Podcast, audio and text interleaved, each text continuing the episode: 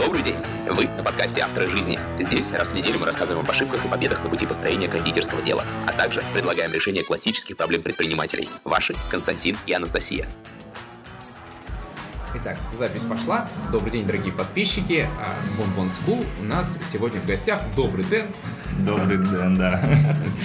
А, Добрый Дэн, потому что ныне он занимается камбучей, правильно? Да, да, производством камбучи. Производством камбучи. А до этого в его заслугах, и почему, собственно, я вам его сегодня представляю, в его заслугах создание первый, первый опыт, наверное, создания кондитерской в Шанхае, ну, вообще в Китае. Я знаю, что такого опыта, в принципе, у нас достаточно мало по России.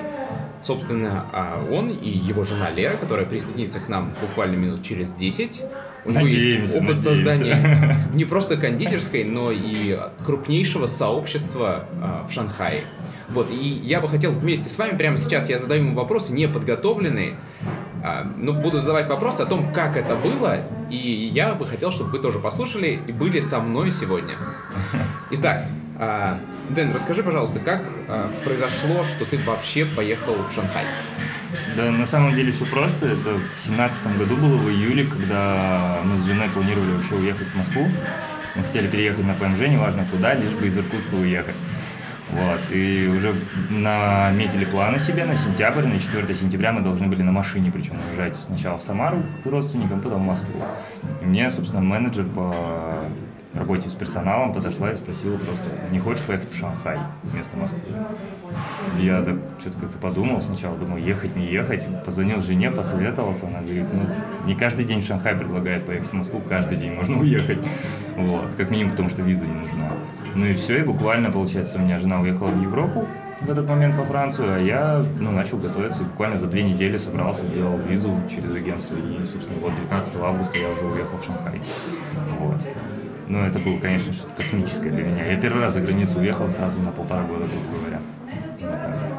Круто. Э, я так поясню немножко нашим подписчикам. Э, Дэн и Лера, они работали в крупнейшей кондитерской в городе Иркутске. Да, в области, наверное. В области. Ну да, то есть это прям реально очень э, крутые ребята, которые начали достаточно давно и очень хорошо развились. И вот они их выбрали для того, чтобы они поехали в Шанхай и сделали там скажем, приобрели первый опыт организации кондитерской в другой стране, а это в Китае. На мой взгляд, это очень-очень сложный опыт. И э, в первую очередь, потому что вкусы у китайцев совершенно другие. Да, да, да. И рынок очень трудный у китайцев. Прям рынок очень... трудный. То есть это прямо сверхзадача. Это, это даже не в Европу поехать. Если бы я выбирал страну, куда ехать, это был бы точно не Китай. Но, а, с какими сложностями вам пришлось столкнуться, когда вы приехали туда? Да, на самом деле, самая первая сложность, которую я поймал, это то, что меня никто не встречал в аэропорту. Я первый раз за границей вообще прилетел. Время 2 часа ночи, соответственно. Вечерний рейс был, еще прямой с Иркутска летал в Шанхай. Меня никто не встретил, на телефоне 2%, симки нету, адреса китайского нету, куда ехать. Ну, я справился, я уехал, все хорошо, я жив. вот. Ну, а дальше, соответственно, получилось вообще как? Я сначала уехал, через месяц только Лера ко мне приехала. Вот. И изначально она даже не работала там в кондитерской. То есть, как бы приглашали изначально меня с тем, что Леру тоже можно взять и найдется какая-то работа для нее. Ну, то есть кондитером, соответственно. Вот. И за месяц буквально до отъезда она тоже решила, что поедет, сбросила работу здесь, начала готовить тоже документы и, соответственно, ходила на некоторое обучение в Кейком. До этого она не была кондитером вообще. То есть она делала только дома торт. Вот. Сходила на некоторое обучение здесь в э, Кейком в Иркутске. Буквально там недели полторы, и все, и поехала в Шанхай уже, где сама вообще всему училась, а на данный момент типа, она уже является достаточно топовым кондитером. Вот. И вот как-то так. Сложности были такие, что кондитерская открылась не сразу. Ну, то есть, когда мы приехали, да, было очень много проработок, было очень много изменений рецептов, потому что, ну, для китайцев это все-таки немного другое. Им нужно не сладкое, что-то типа тирамису, но не сладкий. Вот так. Либо красный бархат, но не сладкий, допустим. Вот. Это очень неожиданно. Да, да, да. Кстати говоря, вот сейчас приехал тоже и хочу сказать, что там в кондитерской сейчас самый популярный ну, десерт это как раз таки красный бархат. Вот. Только потому, что выглядит красиво. Все. Наверное, я знаю, китайцы очень любят вообще красный цвет. Да, красный, красный цвет, золотой. да. У них это типа считается именно таким цветом успеха, цветом жизни в целом. Я, честно, не, не помню. Я знаю почему, но я не помню почему. Ну, ну коммунизм. Насколько я понимаю, вообще э, кондитерская была достаточно успешной. То есть у вас получилось создать кондитерскую, да, да, и да. которая работала в другом государстве. Как ты думаешь, в чем секрет успеха? Да, на, на самом деле не сказать, что она прям э, пользовалась вот невероятнейшим успехом там, да, она пользовалась э, как, как по мне, я не видел никаких там вот сильно крупных успехов его и ее, точнее, вот, но она работает стабильно, вот это что радует. Наверное, да, как раз таки, наверное, то, о чем мы хотим поговорить, что это вот, это человеческое отношение. То есть люди приходили как и за общением, так и за десертами. Потому что в Шанхае очень много разнообразной кухни, очень много разнообразных пекарен, кондитерских. Но, допустим, если брать в пример китайские, да, ну, китайских кондитеров, то там все торты, ну, так скажем, пластиковые. Вот. Потому что был случай, у меня был день рождения как раз-таки, приехал мой друг буквально за день до этого в Шанхай тоже жить, и мы сидели в одной там, так скажем, шашлычке, вот, и у китайцев там кого-то был день рождения. И время перевалило за 12, мой друг такой, дай-ка я, думаю, пристану и поговорю с ними, скажу, что у моего друга день рождения тоже. И все, и они нам просто пол торта откусили, вот этого китайского дали нам, но по итогу, ну, мы прям вот по вилочке попробовали только. Невкусный торт. Я в Китае очень много был. Я раньше ездил туда прямо регулярно. Mm-hmm. И там просто отвратные десерты. Там, да, я, я не представляю, как их есть. Как-то маленько посмущался сказать это слово, но они отвратные, факт. Единственное, что вкусно, это вот эти яичные корзинки, которые из слоеного теста с э, желтком внутри. Вот они вкусные, да. Готовились? Поехали. Итак, мы продолжаем. А, наш добрый Дэн все еще с нами, Леру мы все еще ждем. Ждем мы в кафе, поэтому есть некоторые посторонние звуки, так же, как есть музыка. Ну, я думаю, что музыка будет сопровождать нашу аудиодорожку и будет только приятнее от этого слушать. Как получится обработать аудио, ну, вы узнаете. Вот, мы сейчас все еще продолжаем говорить о строительстве, я бы сказал, строительстве, ну ладно, об организации кондитерской да. в Шанхае. И, насколько я знаю, самое сложное или самое такое большое, что создали именно вы, это сообщество, благодаря да. которому, собственно, и закрутились дела вокруг кондитерской, то есть получились продажи, соответственно, успешность кондитерской, в частности, зависела от того сообщества, которое вы создали. Что именно это было? А, на самом деле все было так, что у нас была еще помимо кондитерской... Я у нас говорю почему, потому что мы неотъемлемой частью этого дела всего являлись, как бы не мы, по сути, открыватели, мы работники. Вот. Но почему говорю у нас? Потому что немаловажная наша заслуга в этом деле. Вот. Э, была еще кофейня помимо кондитерской. То есть изначально открылась кофейня, и предполагалась она как, так сказать, офис для кондитерской. Вот. То есть это такое место, где просто ты можешь сам прийти, где, соответственно, по пути заходили люди, пили кофе, это было все здорово очень. И когда я туда приехал, только достаточно тихо было там. То есть я мог полдня сидеть просто так, потому что нету людей. Ну, то есть всегда есть работа какая-то, да, но как бы для кого ее делать, если никого нет. Вот. И со временем, соответственно, о нас начали узнавать. То есть мы начали создавать э, всякие рекламные объявления в русскоязычных э, сообществах, в чатах именно. Но для меня сообщество это немного больше, чем просто чат. Вот. В том плане, что чатов куча в Шанхае русскоязычных, то есть там и украинцы отдельно, ну, свои чаты создают и русские, и казахи русскоговорящие, ну, страны СНГ, в общем. Вот. А в нашем случае это было так, что однажды просто зашел босс в кофейню и сказал мне, говорит, а давай в мафию здесь играть, потому что раньше был очень крупный клуб э, в Шанхае мафиозный по игре в мафию, и типа давай мы создадим свой потому что там уже что-то ребята не играют, перехотели, разбежались все. Ну и, соответственно, я думаю, а почему бы нет? Будем играть. Вот. Я говорю, а кто ведущий будет? Он такой, ну не я же. Я говорю, ну такая, почему я? Он такой, ну а кому еще-то вести, если не тебе? Ну, в общем, так вот я стал ведущим мафии еще в Шанхае. Вот. И, соответственно, да, сначала создали чат, буквально там добавляли из своих контактов, там, может, человек 15-20 добавили, кто русскоязычные уже приходили к нам. И все, а дальше по сарафанному радио на самом деле это настолько разлетелось, что уезжая из Шанхая, там через год я уже чистил группу, ну, те, кто не активные ребята, кто уже уехали из Китая. То есть 500 человек – это максимальный размер группы. У нас уже было 498 человек. Вот. То есть это все по большей части сарафана радио. Не было нигде ни рекламы, что мы э, организовываем мафию, ни каких-то там, не кричали, постеры не вешали. Ну, ни, никакого такого не было. И что я подразумеваю по самым крупным сообществам, да, именно русскоязычным сообществом. Вот. Сейчас там уже появилось сообщество студентов русскоязычных, соответственно, но это немного другой формат. Они объединяются посредством учебы. Мы собрали же людей просто из всех, грубо говоря, окружений, мы собрали в свое. Если говорить не про группу, а про сообщество, это больше 700 человек просто собралось у нас. Вот сумме. Как-то вот так. Просто есть те, кто не любят в группы залазить, есть те, кто не любит просто переписываться, просто любят приходить. Вот. Ну вот как-то так. А как бы ты сказал, это повлияло ли это на продажи? Ну вот, как бы одно дело, начались там игры, но стало ли кондитерская продавать больше, ну, успешнее, что ли? Да, да, да, да, да, определенно. Почему? Потому что, ну, изначально это было в кофейне, кондитерская еще не открылась на тот момент. Кондитерская была открыта 28 декабря 2017 года. А это клуб мы основали еще в середине октября. Вот. И, соответственно, продажи пошли по той простой причине, что, во-первых, русские торты. Среди этого сообщества очень много иркутян, которые знают кейк-хом местный. Вот. И люди приходили. Ну, то есть, да, у нас была маленькая хитрость, что, ну, мы как бы в любом случае работаем мы работаем и зарабатываем. У нас было, что приходишь на игру, допустим, ты покупаешь напиток, ну, это обязательно условие, мы не брали никаких денежных депозитов, просто обязывали людей купить напиток. Вот. Ну а, соответственно, берешь напиток, ты не можешь пройти мимо тортов, мне кажется, и в любом случае ты покупаешь кусочек, два торта ты себе возьмешь. Вот. И как бы да, это очень отразилось. То есть в любом случае ребята узнавали о том, что у нас и на заказ делается, какие торты на заказ делаются, какие десерты. В любом случае это все очень хорошо взаимодействовало друг с другом, так сказать.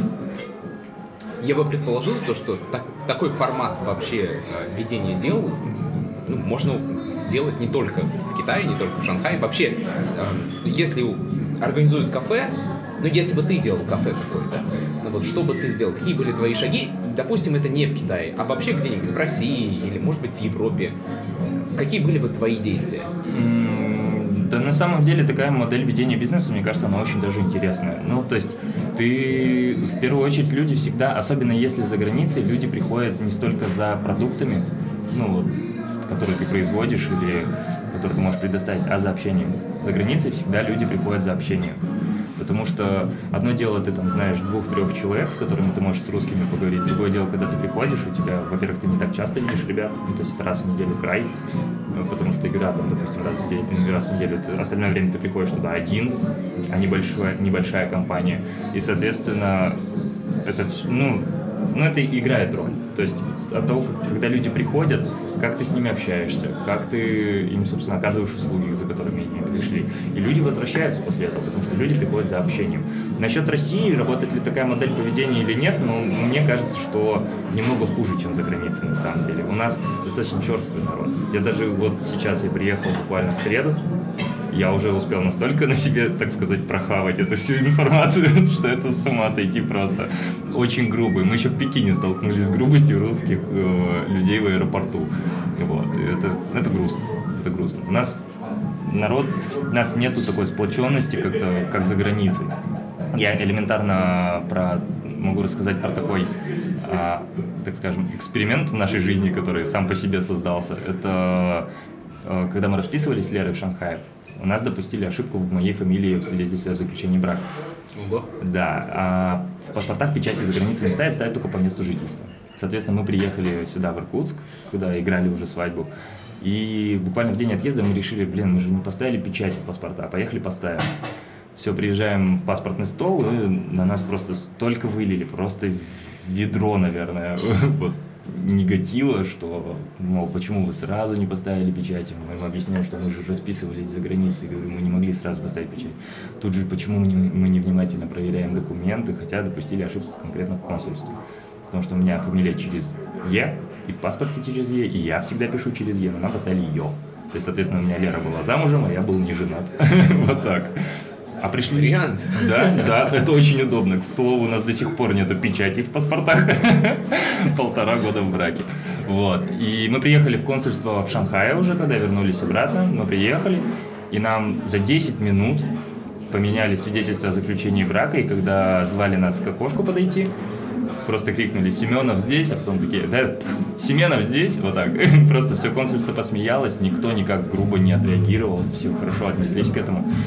Ну, что говорит о том, что люди как-то, ну, когда они освобождаются, так скажем, из вот этого сибирского нашего, наверное, или российского в целом, я не знаю, вот этого гнета всего, который есть, они как-то проще, что ли, относятся ко всему.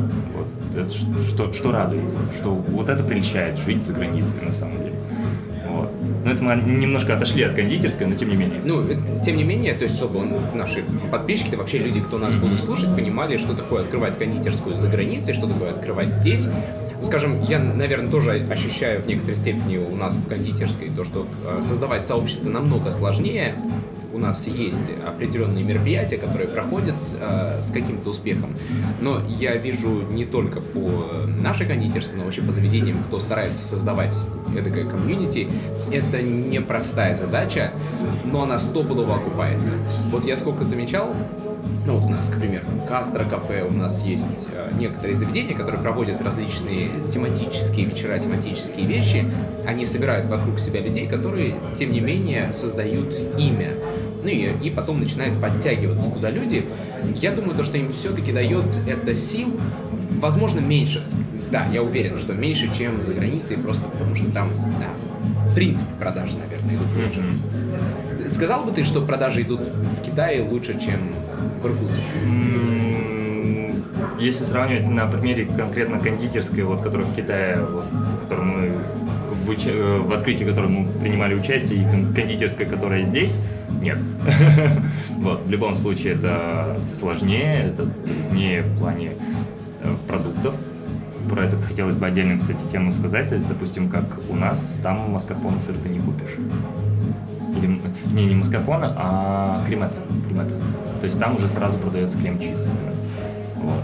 Соответственно, вкусовые качества меняются. Маскарпоне там такой же, как у нас, в которых в синеньких таких ведерочках продается.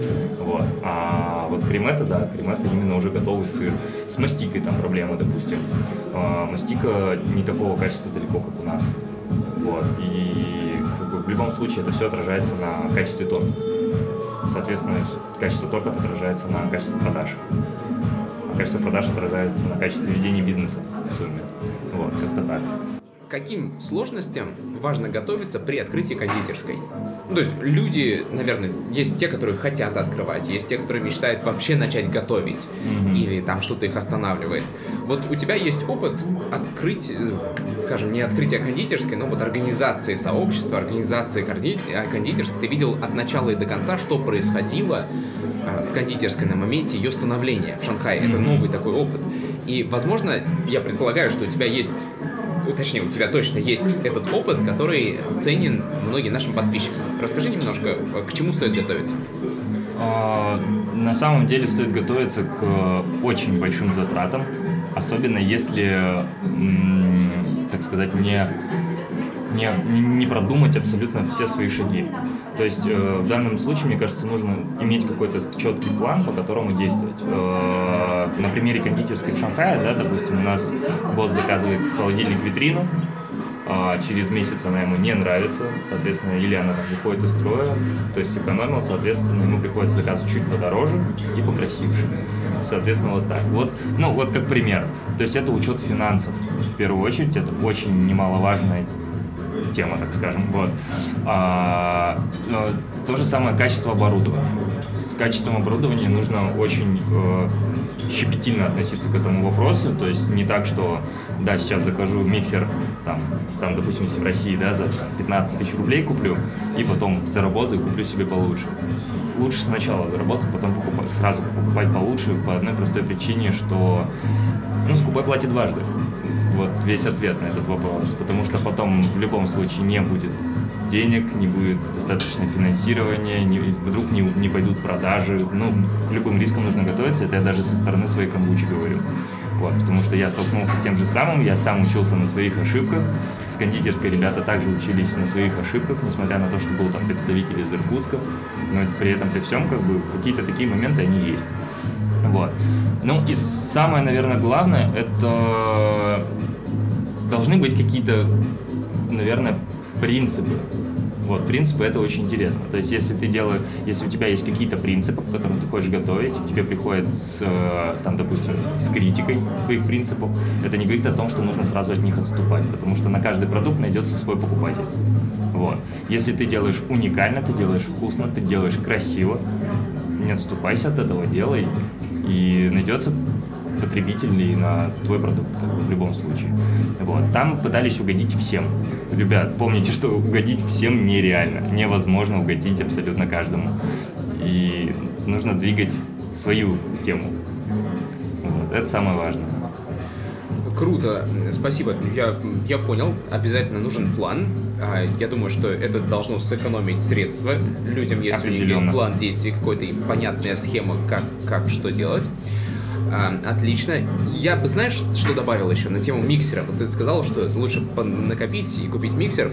Однажды я загуглил, ну, меня как-то напряг очень сильно миксер или блендер, что-то еще в домашней утвари.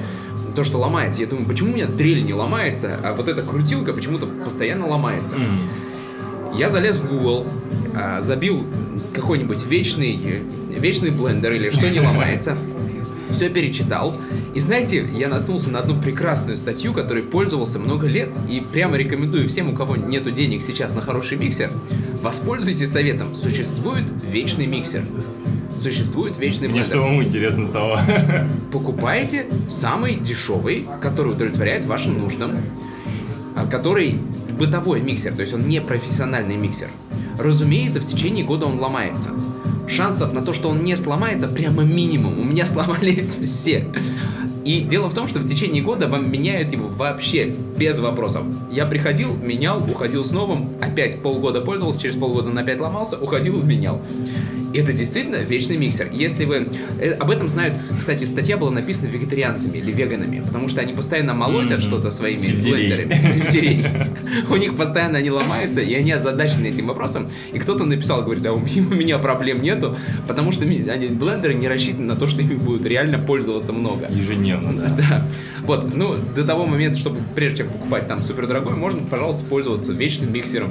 Ну, или так, да. Но в любом случае всегда могут быть какие-то издержки, на, особенно когда ты открываешь свое, как сказать, предприятие, наверное, да, правильно будет выразить, то это может просто из головы вылететь. Так что в данном случае, мне кажется, лучше все-таки Со временем Ну, точно, то есть да, не вопрос. временем, да. Я имею в виду, э, ну, на моменте, когда идет производство, там уже нельзя подставлять себя. То есть Да, миксер да, сломался, да, и да, ну, да. надо поменять с кем-то. Ну, Это опять просто же, как бы вечный времени. двигатель подходит, ой, вечный двигатель, ну, вечный двигатель миксера подходит тогда, когда, ну, не у всех есть деньги сразу там обставлять свою кухню KitchenAid, как бы.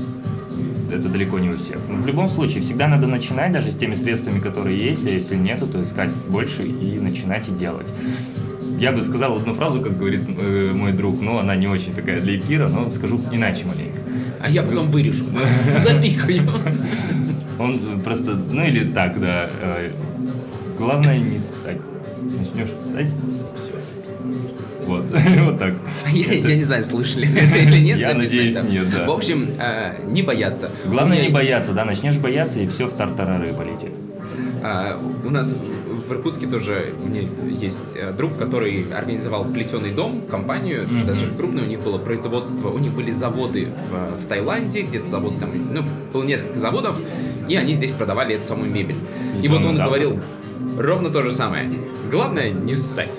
Да, да. Я понимаю то, что аудитория у нас женская, простите, дамы, за, за такие слова, но, но, но по сути так оно и есть. Это жизненная фраза, мне кажется. Есть, Очень даже. Особенно, очень часто бывает даже такое, что боятся пойти на обучение. То есть есть какой-то курс, там, вот делай раз, делай два, делай три, и все получится. Да, и боятся да, даже да. пойти на обучение. То есть это вроде бы самая безопасная модель из всего, что существует, это даже не сам делаешь. Мы сами делали, ну да, я понимаю, мы очень много денег потратили, ну просто в, в трубу вылетело. Я, я правильно услышал то, что ты говоришь, у вас в Шанхае, несмотря на огромный опыт э, кейкоума, все равно деньги улетали в трубу. Конечно, конечно, конечно. Не улетали налево-направо и, и, ну, то есть, без скромности скажу, что там бывали достаточно большие кум- ну, суммы долгов. В самом деле. Они погашались. Ну, то есть там как? Там не, ну, допустим, здесь в аренду берется помещение, да, у нас есть помесячная плата. То есть оформляется контракт на год, допустим, и помесячная плата. Я не знаю, сколько в среднем, ну, там, допустим, возьмем 150 тысяч в месяц, да, аренда помещения. А, Там же это, во-первых, сумма 35 тысяч юаней, что на наши деньги почти 350 тысяч рублей. И платишь ты не так, э, что каждый месяц, а раз в два месяца. Соответственно, это тоже есть некоторая трудность в этом, что тебе не каждый месяц надо маленькую сумму отдавать, а раз в два месяца большую сумму. Это в любом случае учитывается, но учитывается не всегда, допустим. То есть ты не учитываешь, соответственно, ну, пытаешься решить этот вопрос. Вот. Но при этом при всем ребята молодцы в любом случае. Сейчас кто остался, кто работает, кто до сих пор поддерживает эту кондитерскую в том состоянии, в котором она есть. А я ездил, я смотрел, она стала еще лучше. Вот, э, слышал разговор насчет того, что ее, возможно, будут продавать сейчас. Вот, но это не точно. Но при этом при всем ребята максимальные молодцы. Круто, очень круто. Гордо, Спасибо что все это работает. большое за твое время, за сегодняшнее с Лерой. Я думаю, что мы отдельно потом как-нибудь запишем. Обязательно. Вот, Лера выступала кондитером, собственно, в этой, э, в этой кондитерской в Шанхае. Я думаю, она испытывала некоторые сложности, и она разрабатывала рецепты, собственно. Я же правильно понимаю? Ну, скажем так, да. Есть э, торты, которые прям конкретно Лера ввела в э, оборот, так скажем, там порядка трех, четырех, пяти позиций именно ее торта. Ну, в общем, дорогие слушатели, слушатели, если вам будет интересно, вы пишите мне, э, пишите в комментариях. Э, Я обязательно приглашу Леру, она расскажет о тех сложностях, которые были у нее. К сожалению, у нас предновогодние пробки в городе, и действительно, мне было сложно добраться. Мы встретились тоже как достаточно сложно. Поэтому всем вам желаю использовать не только свой опыт, но и опыт людей, которые есть вокруг вас, потому что этот опыт ценный, его нужно использовать, чтобы не тратить лишний. Скупой платит, платит дважды, я согласен. Да. Я это тоже э, видел многократно. Спасибо, Дэн. Спасибо, добрый Дэн. Это вы можете как добрый Дэн найти ДД э, в ДД нижнее подчеркивание камбуча, да. Да-да-да, ДД нижнее подчеркивание камбуча. Вы можете найти в инстаграме доброго Дэна, э, спросить еще вопросы. Я не уверен, что он отвечает. Я просто так ну, говорю, вдруг ответит. Может Да, отвечу. Единственная страница заморожена пока, но буквально пару месяцев и все будет под контролем. Но на сообщения я отвечаю. На сообщения отвечаю. Все, всем хорошего настроения. Пока. Всем спасибо, пока.